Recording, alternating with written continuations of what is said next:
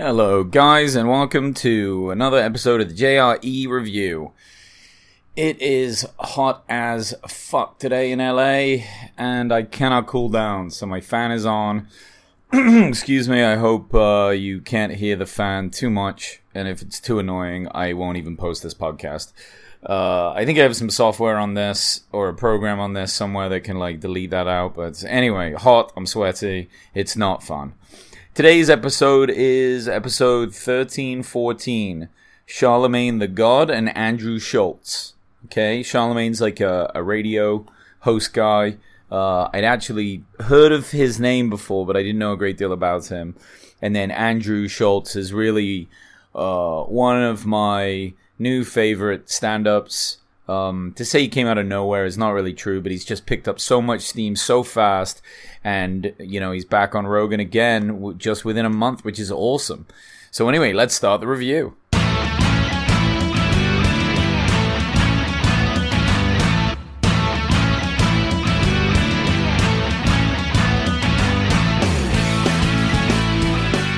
Andrew Schulz, comedian out of New York, absolutely amazing.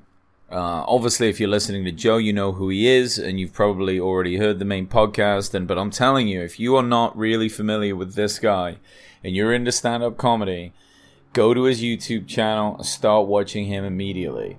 He's brilliant. He's so different. He's really taking back this whole super sensitive kind of bullshit that's happening at the moment, and I love it. I love him for that. I cannot wait to see this guy live.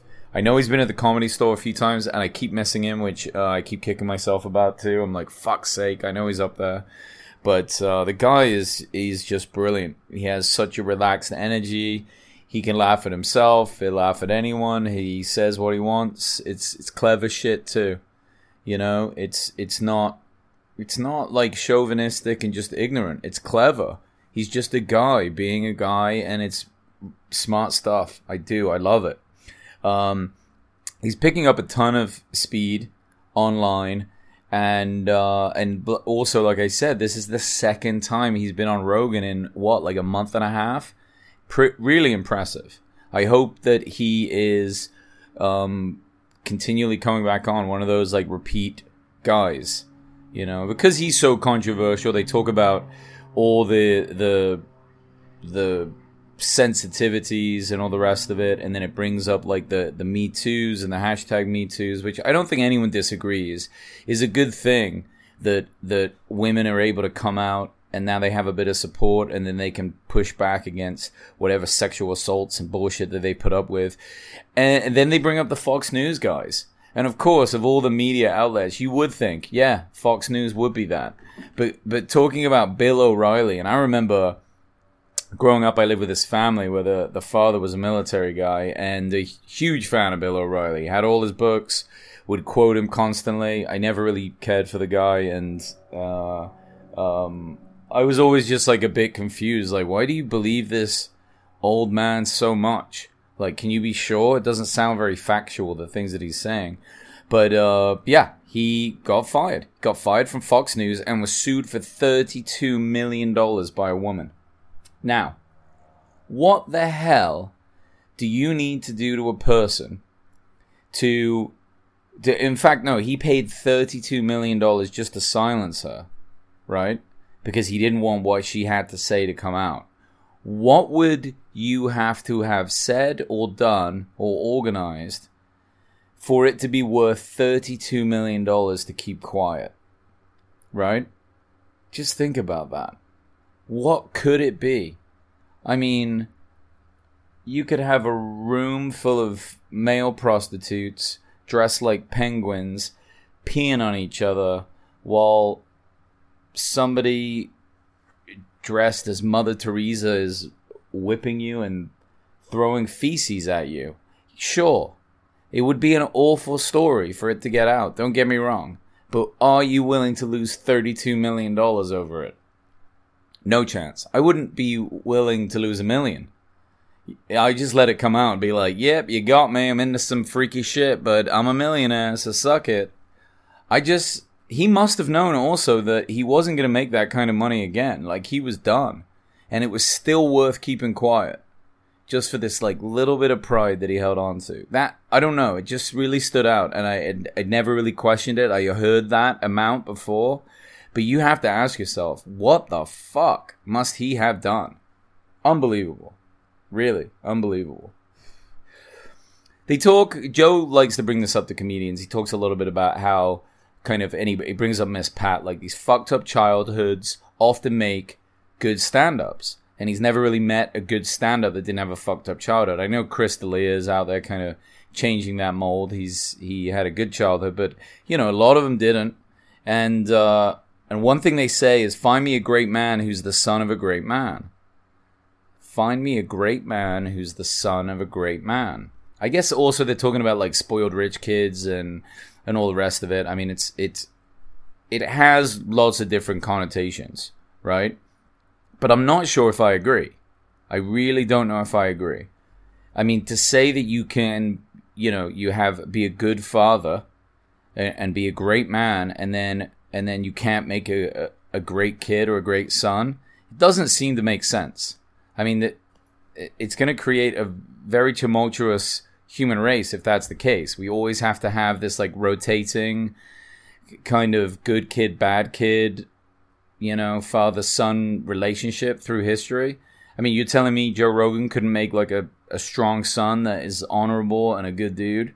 I don't know. Maybe I'm looking at it too much, but you know, the idea that rich kids can't grow up appreciating or learning the same as, as poor kids that struggled is I don't know. I th- I think that they they must be able to. There must be ways to do it. But um, yeah, what's great about these guys is is all of them uh, get into just a really good conversation. It's an excellent back and forth between them all. One one gripe that Anthony has, he talks about Ticketmaster. Obviously, he's getting big now and, and selling out some big areas. He's he's using Ticketmaster like most of these places do, and he's saying that there's huge fees and you can't do anything about it. Like there's a lot of fees when you go buy tickets from Ticketmaster, even for stand up, whatever. These service fees and tack on and will call fees, and it's just all this, and and it, none of that money goes to the comedians or the people hosting or whatever. And I and I kind of wonder, and I, and also Ticketmaster owns some of the venues, right? So if they own the venues, you're kind of fucked. Because what are you supposed to do? If you want to get in there, they're, they're, it's exclusive. You got to use their ticket providers, but it seems like too much of a monopoly. And and to me it's kind of odd that you just don't I don't know. I don't I don't know enough about it, but I would have thought if you got a large social media following, and that's where most people see your shows anyway, why can't they just buy the tickets straight from you? Why can't you have like a Squarespace website that just racks up ticket sales? I mean, if you can sell t-shirts on your website, why not sales? I mean, tickets. Is it that much more complicated because of the way that the tickets get processed? I don't know. They, it must be something complicated there.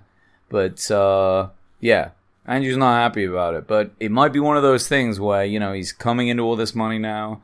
This is what everyone uses, and it's something that he might just need to get used to. I'm not sure. I don't know. Um, but he he brought up some good points, and I like the fact that he's just like his comedy. He's not afraid to piss people off. I think that's great. YouTube has been great for him. Uh, the Rogan effect was huge. He said after going on Rogan, it doubled his videos, and you know he gets away with a lot too. It's not like people are even all that mad at him. I think that they uh, know what to expect, and they're kind of used to that energy now. So it's like, oh, this guy will do this. Here we go. Kind of like the Anthony Jeselnik you know what kind of jokes he's going to throw out. So it's like, ah, this is what this is what it's going to be. Why get mad at him? We knew this was this anyway. Uh, recently, actually, Schulz just just posted something to Instagram saying he had a million views in one day. One day. I mean, blowing up purely online because Netflix. I guess Netflix didn't want his special. They didn't want him, and he just went off on his own. He said, "You know what? Fuck you. I'll do it my way." And I love that. There's a cool moment where Anthony asks Rogan and um, Charlamagne, he asks them what it's like to have influence. And there's this awesome pause. and, and check it out when you listen to the podcast. And if you already listened to it, you remember this. There's a really cool pause, and I love that. And then Joe says, he's like, whoa, that was a cool pause. And then they have a little laugh. But he goes, Joe says that he doesn't really think about it. He doesn't really think about it, but he does, he does take it seriously. He knows that the responsibility is out there. So when it comes to representing brands or sponsorship and things like that, it's got to be things that he uses, that he believes in, you know, and, it, and then he tries to not always have that message, but that, that is either positive, negative, whatever. But he, he, it's definitely about being honest, representing yourself honestly, and not changing for anything in that sense. Just like being you and allowing people to judge however they need to. Um, and I really like that answer. It was it was simple, but it was direct. Um, really good. At the moment, Anthony has a new video out on YouTube where he's getting heckled by a guy in a wheelchair. He talks about it a little bit on this podcast. The guy in the wheelchair is like giving it back to him but it has a great sense of humor and is giving him shit and it's absolutely brilliant. You've definitely check that out if you haven't already seen it. It's it's so so funny. And uh, and and lastly, one thing that I'm really impressed with is Anthony did a TED talk. It did a TED talk recently. I haven't seen it all, but the TED talk um, is it started off really interesting. And he's obviously an excellent public speaker, and he's very much himself uh, so check that out if you're a fan. I, I, think those seem incredibly intimidating, and it's super brave of him to do it. So uh, good for him. Fucking awesome. Uh, guys, as always, thanks for downloading. I really appreciate it. Follow me on Instagram, message me there. And if you're listening on YouTube, message away in the comments. I really appreciate it. And as always, have a great day.